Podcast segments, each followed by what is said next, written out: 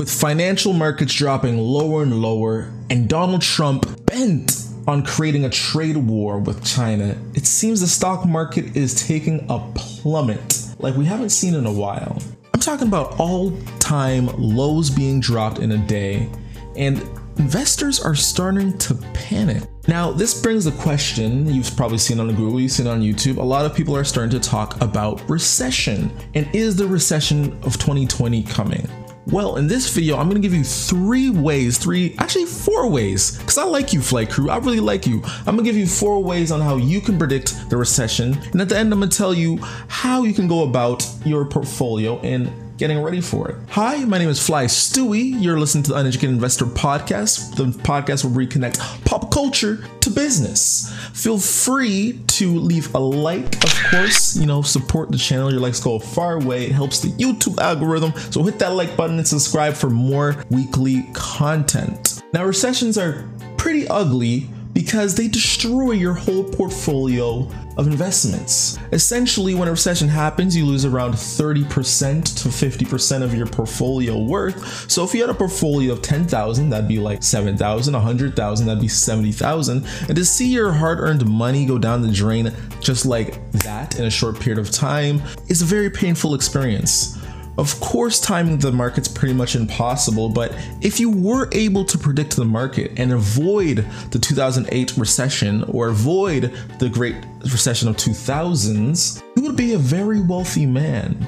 That's why a lot of people make their wealth during recessions. So in this video, I'm gonna help predict when the next recession is and give you some tools that people in the past have used to predict recessions and take advantage of that for their portfolios. The first way people use to predict in recessions, of course, is the inverted bond yield curve. Now, the bond yield curve that everyone's referring to is a very simple chart that has on it essentially long term bonds and short term bonds.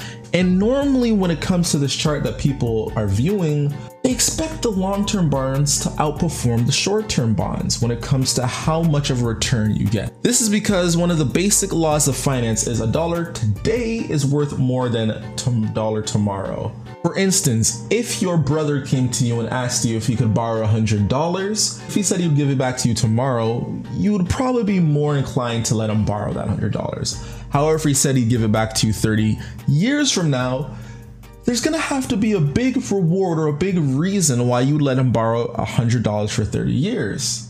That's because your money today is more valuable than your money in 30 years. Implicitly, this also brings in another sort of crux into the whole long term bond should be more valuable than short term bonds. And that is the risk. Of course, we don't know what's going to happen in 30 years. You could get hit by a car in 30 years. So, holding an investment for a longer time, you expect to get, of course, a bigger return. So, when we see a situation where short term bonds are outperforming long term bonds, it starts to give us a little taste of what people are thinking about the economy. Now, in the past, after one of the yield curve inverts, and the long term bonds start being worth less than the short term bonds, we have seen recessions follow around one and a half years to two years after. So, a lot of people are seeing that the yield curve inverting now could indicate that a recession is upon us or will be soon enough. Number two way to predict a recession, and this one um, I think is kind of cool. Now, I remember a grade, I think it was a grade 10 or grade 11 business class my teacher mentioned to me, I think this was like 2008, 2009, so just after the recession or just at the bottom of the recession, my teacher mentioned to me then that one of the best predictors of the recession or upcoming recession was something that a lot of people didn't expect. It was that if you saw the continued use of the word recession in the newspapers and how people were talking about it in more news stories and more news stories and more news stories, quickly after that quick ramp up of talking about recession, a recession in the economy actually followed. What does that mean? That means that people made more articles and more articles saying, Is a recession coming? Is a recession coming? And eventually, I guess people read those articles or something. But simply just talking about the recession and talking about the upcoming recession is a great indicator of the recession coming up. So, not a lot of people use the newspapers all nowadays. So, I thought it'd be pretty cool if we use another way to see how many people are talking about the recession nowadays. So, one way we can do this, guys, is using a cool tool called Google Trends Google Trends lets you type in a keyword into Google Trends, and then from all the way from 2004 to present, as you can see uh, from my page here, if you're on YouTube or you're on podcast, just follow along. Um, all the way from 2004 to present, it shows you the popularity of the word recession. So one of the cool things here is you'll see it's pretty flat, pretty flat. Um, you know, not a lot of people talking about it, and the interest over time. This is what this graph shows. Interest over time shows that a value of 100, which shows the um, the point in time where people were most interested in this word recession was the year and the month of January 2008. Now, what's significant about January 2008? What's significant about it is if we look at an actual, um, you know, a chart of, you know, SPY is just an ETF that essentially mirrors a stock market. If we look at this ETF and its stock chart here, um, you know, when we go to January 2008, we can see that it had a lot of its value during this time. Uh, pretty cool, right? Like, like you can see it was at a value of, let's see, 146 is when it opened that day in January 2008. And so 146 dropped to in the ye in the month of October, uh, let's see, dropped to one 115 and then a low of 83 in that month. So it dropped all the way down to 83 in October. And then if you go down even more to February at the very bottom, it dropped all the way to 73. But around January, it's, you know, a little dip happened, but you can see that, you know, it still kept its value pretty good at one a high of 146 that month and a low of 126. And if you go up even higher at October 2017, um, you can see that I was at 152. So it only dropped from 152 to around 146. Now let's go back to that keyword page on Google Trends that shows the interest in the word recession. So this is just shows how many people typed in Google the word recession and to see how many people were interested in it over time. So this chart shows a huge spike for January 2008 which remember was when we looked at the SPY chart, the big drop was in October. So if you were looking at this Google Trends chart in January 2008, you would see that a lot of people are talking about recession, and this would have been a good predictor of when the recession happened. So let's just look at it again. You see January 2008 here. A lot of people are talking about it. Then we go to January 2008 on this chart here. Not a lot of people are talking about it, but the recession happens 10 months later. So this was a great predictor if you use that at this time. Um, and then you go see what October shows here. In October, people are talking about recession again, but it's too late. The recession happened and then the market bottomed out. Now, let's see what's going on in recent times because this is 2008 we're looking at.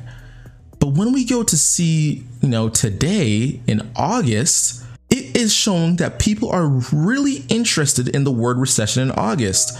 So, this would suggest that, hey, maybe within the next 10 months, there is going to be an actually another recession because the, the interest in the word recession is starting to peak again. And the last chart showed us that within 10 months, there was another recession.